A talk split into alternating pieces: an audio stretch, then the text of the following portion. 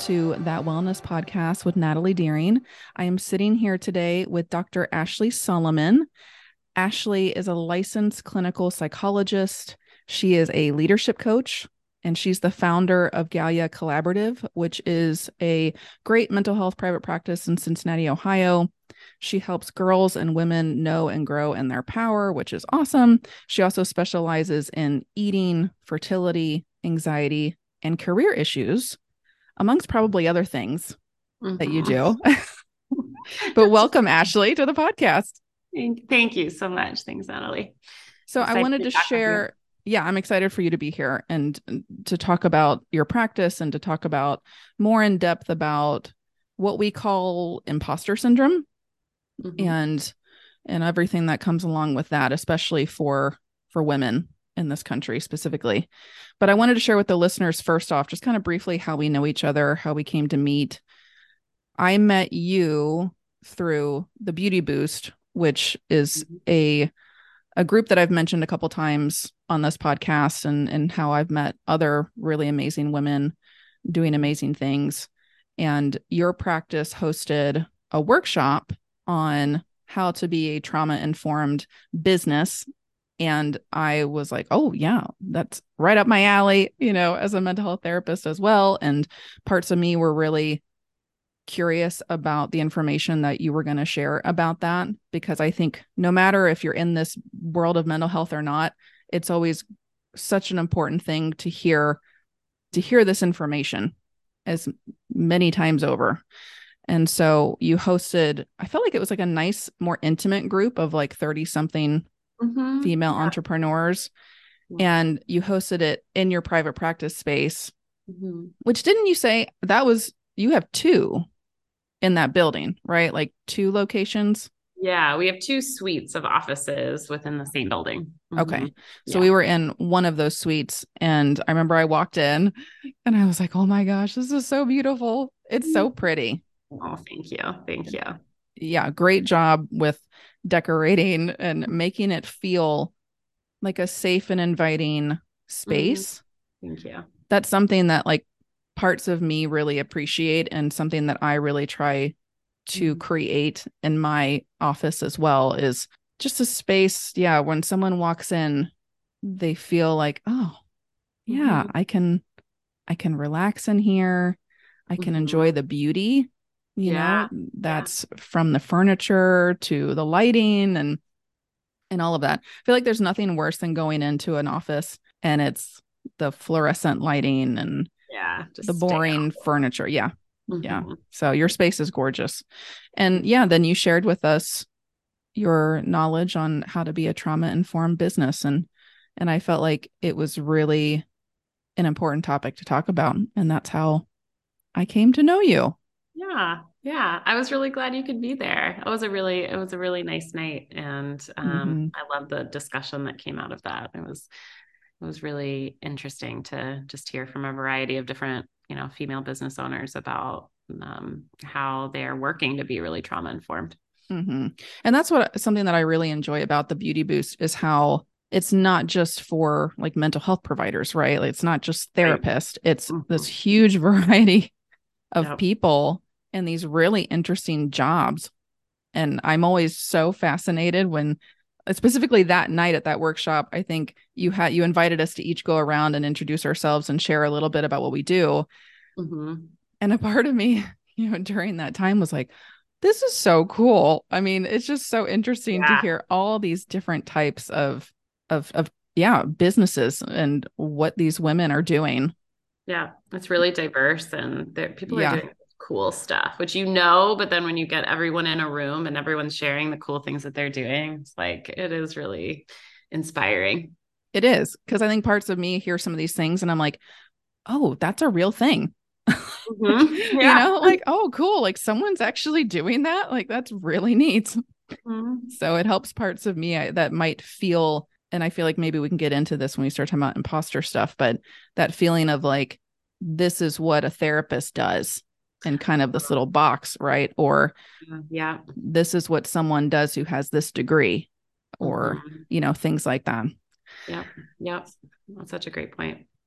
And you know, I wanted I wanted to ask you about your practice so the listeners can really get a sense of who you are and how you got to where you're at because your practice is is a big deal you know you have how many people there on staff now uh, we have 15 clinicians on our team yeah yeah, yeah. that's a that's big yeah yeah yeah that's really big and kind of blossomed and you have you have psychiatrists and you have dietitian and then a, a bunch of different therapists yeah exactly yeah. yeah and so do you care to share yeah how did you get to this point where you're at?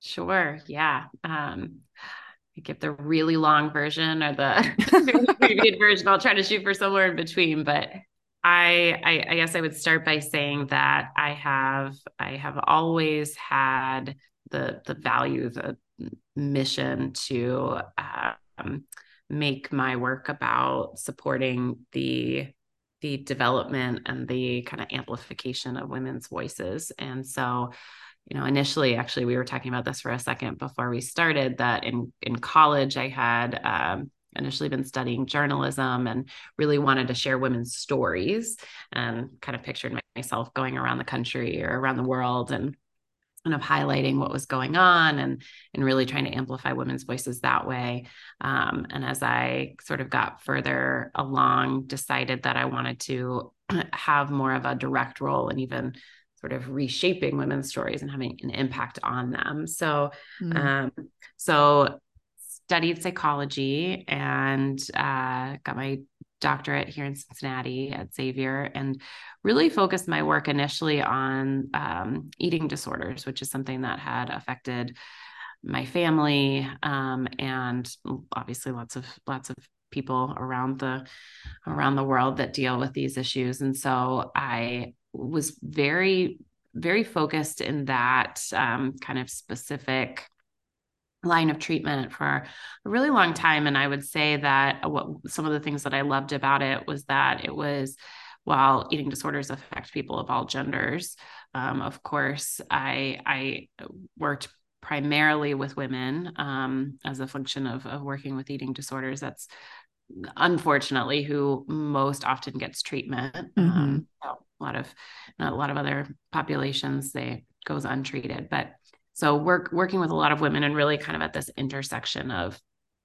of physical health, mental health, um, spiritual health, all of the sort of elements of um, kind of of ourselves and identities kind of fit into that. And these are really incredible girls and women, of course, who were had big big plans, big dreams, and were really kind of bogged down in what this disorder was taking from them. And so um, I did that work for a really long time and then got to a point where I wanted to sort of broaden the uh, the the issues that I was working with, but also just to create a practice of my own that was more aligned with you know the way that I wanted to live and who I wanted to be and the way that I wanted to support women in the world. And so um, so started Galia about four four or so years ago just with myself at first, um, just a solo practice, and then um, started kind of building a team of you know like-minded providers who mm-hmm.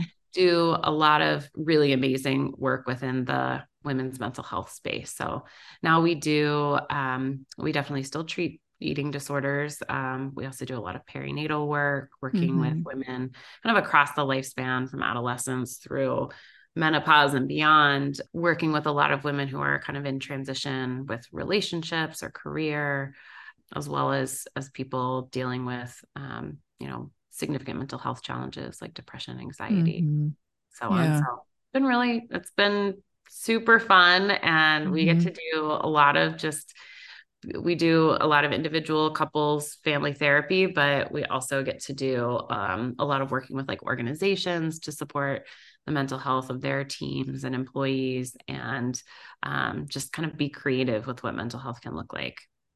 Yeah and that being creative part i think is really really a cool a cool thing that i think you're bringing to the table as a as a psychologist and a mental health provider and this kind of again gets into where i've had to do work with my ifs therapist about parts of me that had questions regarding like what is again like what does a therapist look like mm-hmm. what is what is okay and not okay of course we have ethics that we have to follow of course yeah.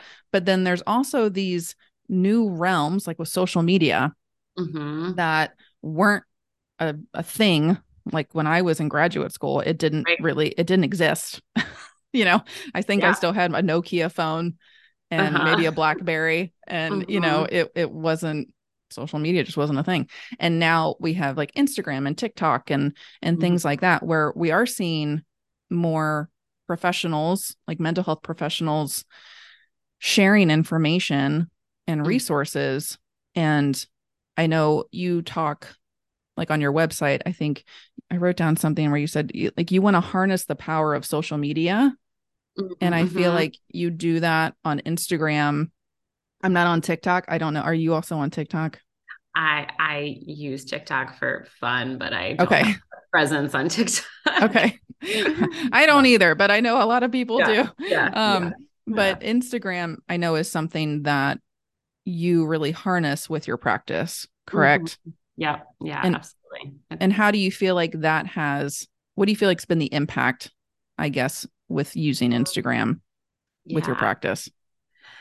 Yeah, I think it's had a a lot of really awesome and kind of interesting impacts. Um, fortunately, you know, mostly positive uh, because obviously social media being the you know complex kind of beast that it is can you know have a lot of a lot of implications but for me i think first and foremost i mean even just going back to that like that journalism major during college it's really given me just even personally an outlet for writing um, which is why i've i've stuck primarily to instagram um, because i i feel like i can communicate um, through words in particular and maybe one day I'll get on like the video bandwagon, but but writing is really sort of my forum for like communicating you know ideas trying to challenge some of the social norms um, trying to really build community and you know spread some of the messages that i think are really vital for women's mental health in particular.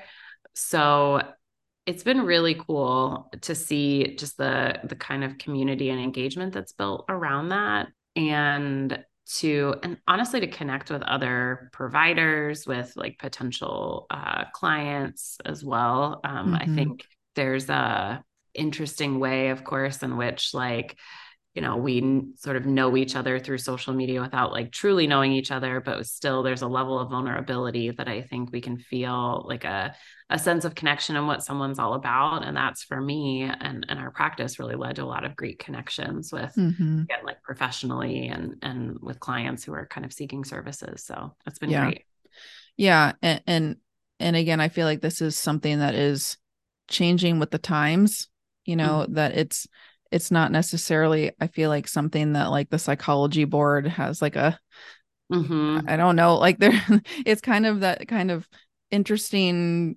wild wild west area i, I mm-hmm. feel like when it comes to what is appropriate quote unquote you know or not appropriate or all of those things but and sure like social media has its its problems for mm-hmm. sure it has its issues and I feel like we're also seeing within these past number of years, again, how it can be utilized in a positive way mm-hmm. for, like you said, like getting information out there, having these collaborations, uh, mm-hmm. getting connected with other organizations, mm-hmm. other people who who may have never been able to hear about you mm-hmm. or your practice, right? right? Right. And that it can be this this avenue towards growth and mm-hmm. healing sure. and not promoting just continued toxic messaging. mm-hmm. Yeah. yeah. So I feel like, yeah, you've done a beautiful job of of harnessing that. And now knowing that you were a journalism major, it makes a lot more sense because, because like yeah. I'm I'm not um I I mean I write a a, a once a month wellness column for the Northern Kentucky Tribune, and I've done that oh, now cool. for a over maybe a year and a half now. And I parts of me have always enjoyed writing, and yeah, and things like that but it's never been like a hard passion of mine yeah and yeah. so even like the idea of like writing an instagram post i have to like really stop and think about uh-huh. like okay so how do i want to say this and and mm-hmm. but the mm-hmm. way you word things are very well worded. So makes you. sense that yeah you have that passion for journalism. I really do. I love it. Yeah, yeah that's great. And so you know I, I i'm i'm wondering oh because the way I came to contact you in regards to talking about imposter syndrome was you also have a an email like newsletter yeah, right like that that you share. Yep, that's right. Yeah and i signed up for that like after i attended your workshop. Mm-hmm. and this was i guess a couple weeks now you sent out one specifically about Mm-hmm. imposter mm-hmm. syndrome slash imposter phenomenon and mm-hmm. that always grabs my attention because again of the of the personal work that i've had to do myself mm-hmm. in addressing you know the, some of these burden beliefs that that parts of me were carrying from like my childhood and things like that and so i read that and it was again very well written such great information and i remember i was like okay yep i'm going to contact ashley and let's see if mm-hmm. we can get her on the podcast to really talk more in depth about this because I feel like this is probably a topic that impacts a lot of people, especially women in our country. Mm. And I, yeah, I'm really wanting to hear your perspective on this. And maybe a place that we can start is would you care to share to talk about maybe like is there a difference between like what we call imposter syndrome and Im- imposter phenomenon? Because i know that was something you mentioned in your article. Yeah yeah um yeah this is really interesting. It's been interesting to me to learn even more recently that um so Im- imposter phenomenon was what what we commonly think of as imposter syndrome was developed as a concept back in 1978 by two psychologists. So, um, Pauline Clance and Susan Imes were their names, and they really observed both primary starting in their clinical work and working with women this this what they called a phenomenon which was that women were despite being in um, situations in which they were very capable and um, had all the kind of requisite skills that they needed really felt like an imposter and you know particularly in the working world but in other realms as well. And so they got really curious about this and started to do a little bit of research to examine like what was going on there.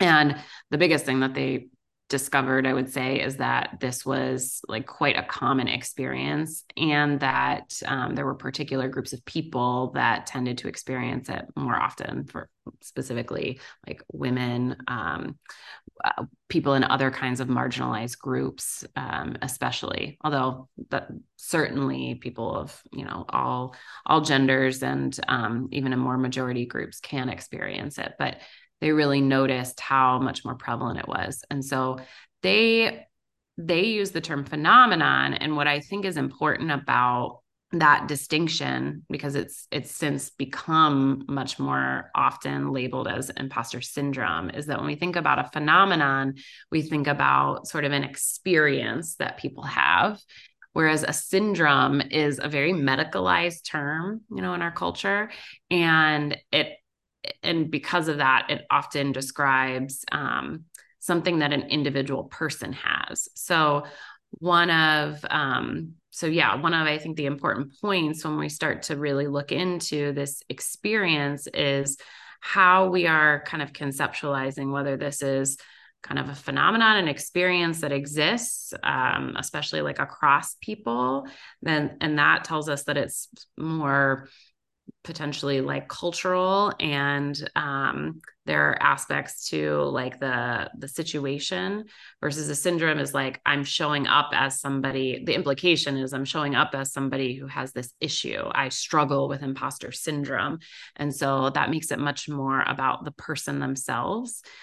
And there are probably elements of both. I think that we know that there's elements of both that kind of come together to in, in this experience but i've just particularly been really interested in like kind of getting back to that original conceptualization which has much more to do with like how does this show up for us kind of as a collective Right. And I, and thank you for breaking that down because that makes a lot of sense that it can be it can be both, right? It can be like an IFS we talk about legacy burdens, cultural burdens and ethnic burdens and that it can be this big collective mm-hmm. experience for a super for a you know a certain group of people, let's say like women and let's say specifically the United States based mm-hmm. on our history right? Like what women have had to go through throughout mm-hmm. our history that has impacted as a collective how a lot of us who uh, you know identify as women experience this world let's say of business right that mm-hmm. there's also like Dick Schwartz and IFS he talks about like the four different types of cultural burdens in America and one of them being the patriarchy you know uh-huh. and how it can it kind of the United States has kind of been molded with this male dominated mm-hmm. kind of energy and especially in business you know and i feel like lately it's been shifting there's been a lot more articles where people are are writing about how you know women are kind of dominating now like colleges mm-hmm. universities graduate schools and and you know and so i feel like it's it's shifting but what i find interesting is that there are still I feel like so many women in particular maybe carrying this burdened energy of feeling like, well, do I really belong here? And right. am I really good enough to mm-hmm. go and do this particular thing, you know, or start this business? Yeah. Even though, again, that that's shifting. It's starting to shift in terms of, like I said, like there's a lot more women now more than men in some right. of these environments. Yep and so yeah I, I feel like it's it's addressing and having acknowledgement to both the cultural burden energy that just being born as a woman in this country that we could just have you know yep. based on again like that whole history of stuff that has happened to women. And now with the science of like epigenetics and things like that like they have scientific proof to show like how these you know traumatic stressful experiences over time does get passed down mm-hmm. you know mm-hmm. throughout the family and culturally and all of that it's fascinating mm-hmm. and there can also still be the personal experience right that the person is having directly in their own life you know and maybe that's like a person in their family saying to them at some point when maybe they were like 10 years old and they shared like oh i would love to be a psychologist one day and get my doctorate and a male maybe person in the community or in their family goes oh no you're never going to be able to do that you know right. or women don't do that mm-hmm. or or oh you know you don't need to go do that how about this right right you know yeah. type thing yeah. so yeah i feel like it's definitely a mixture of both mm-hmm. cultural burden legacy burden and personal experience mm-hmm.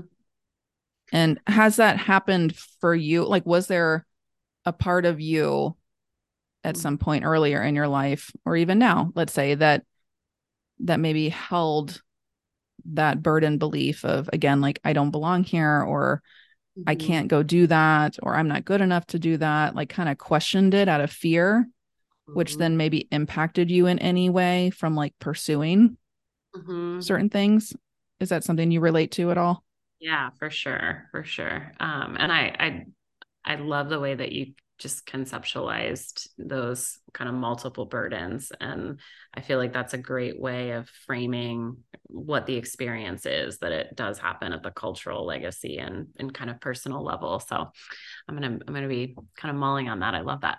Um, and and for sure that has been something that I've you know personally experienced. I would say, you know, one maybe particular example of of this for me where I felt like that kind of acute imposterism.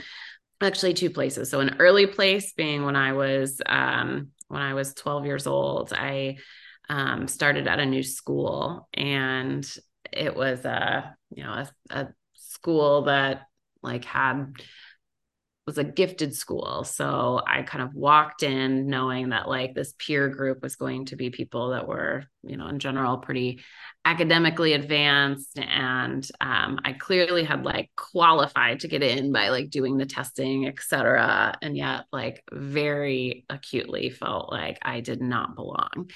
And and had lots and lots of fear about um, and this is where what makes imposter syndrome uh, or imposter phenomenon kind of a specific or unique experience is it's not just like I can't do this, but it's more so that I feel like I'm going to be found out. Like I'm going to, I feel like I'm going to be discovered as like this interloper or someone who's, mm-hmm.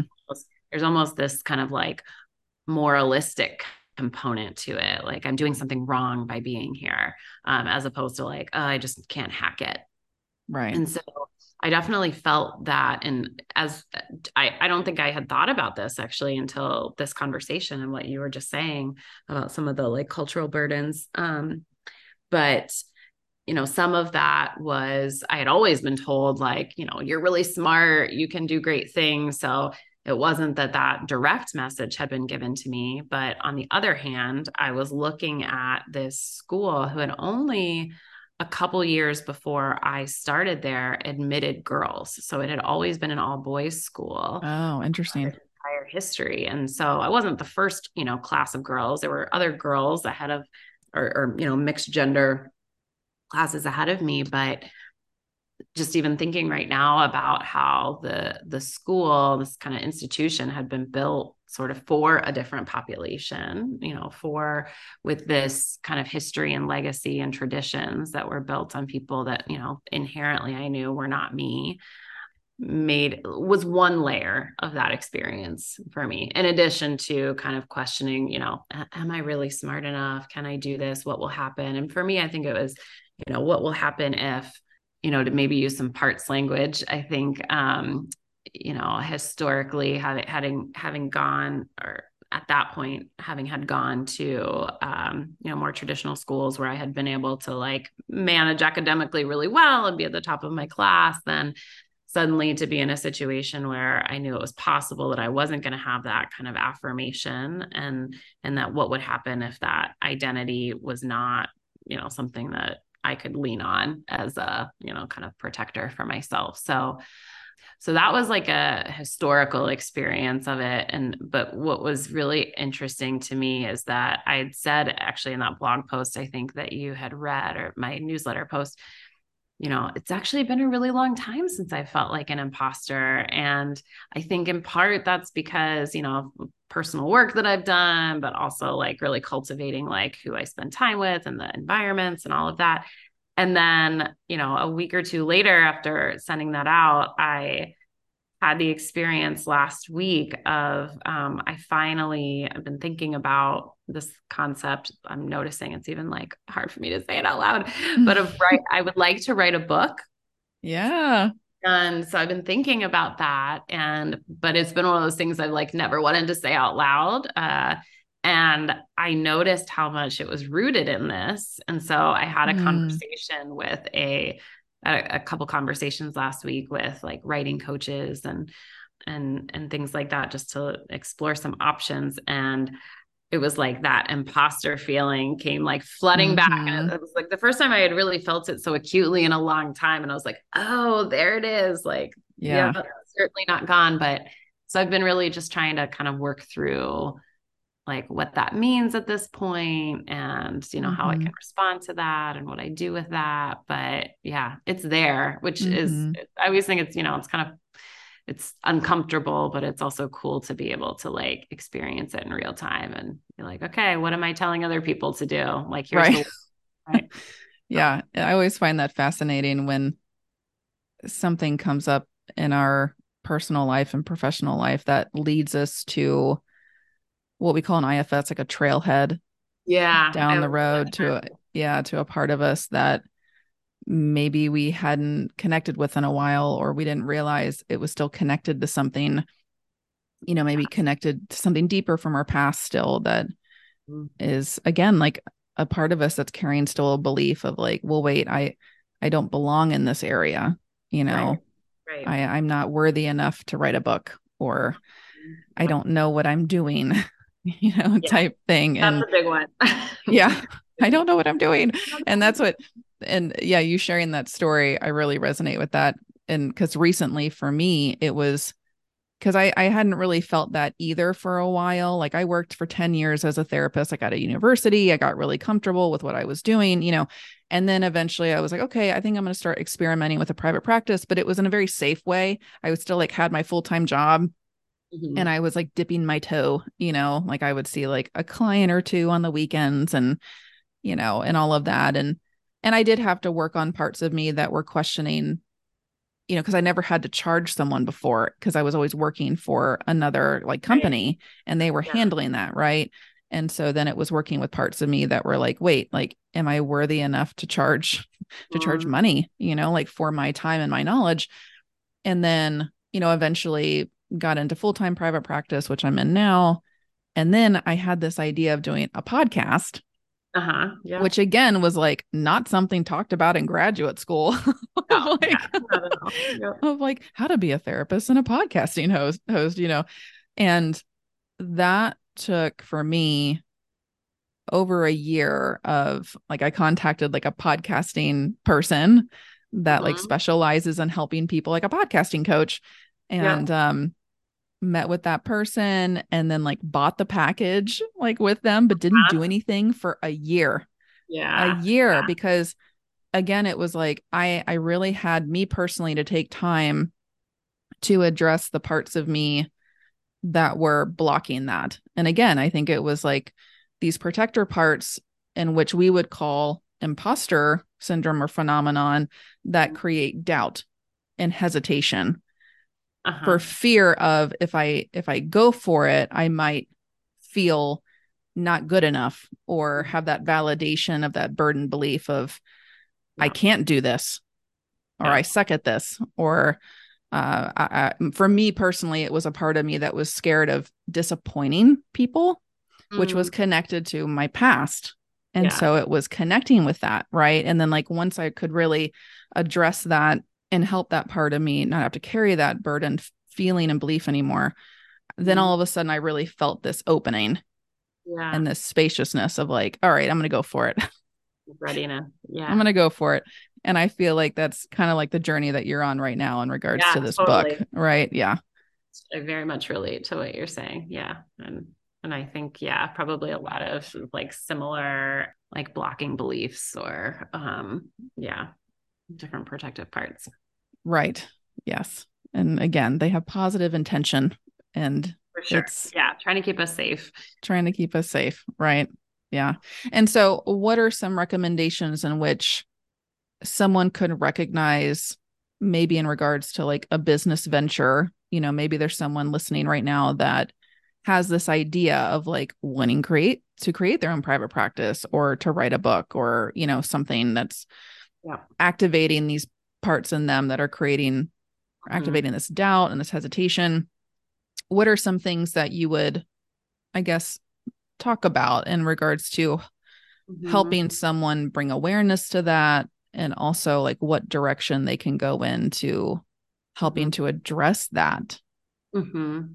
yeah i really like to start with but even before getting into like what are what are maybe some of the barriers internally or externally really focusing in on the the sort of why and the values uh, that someone is carrying. So you know i think that we can get so far from those when we get into the minutia and into like our own you know kind of like uh intellectual emotional process around like just getting started that we can very easily lose sight of like why we're even doing this thing. And so, and some of us, I think, you know, especially if we operate more from like instinct, et cetera, it, it's not that we don't have that kind of core value or reason, but we might not have articulated it or made it really explicit for ourselves. Yeah, we know we want to do this thing, but like what's actually driving that? So, so I would say first and foremost is like getting really explicit on like what what is important about this thing that I am considering doing, whether it's, you know, writing the book or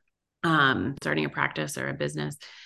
um, like what is it that i'm hoping to accomplish either for the world for myself for my family et cetera and then getting really clear on that or once we get really clear on that i think make it building in ways that that can continue to be really visible and apparent throughout the process because inevitably these like beliefs and challenges and blocks are going to show up. And so we need something to kind of be the anchor.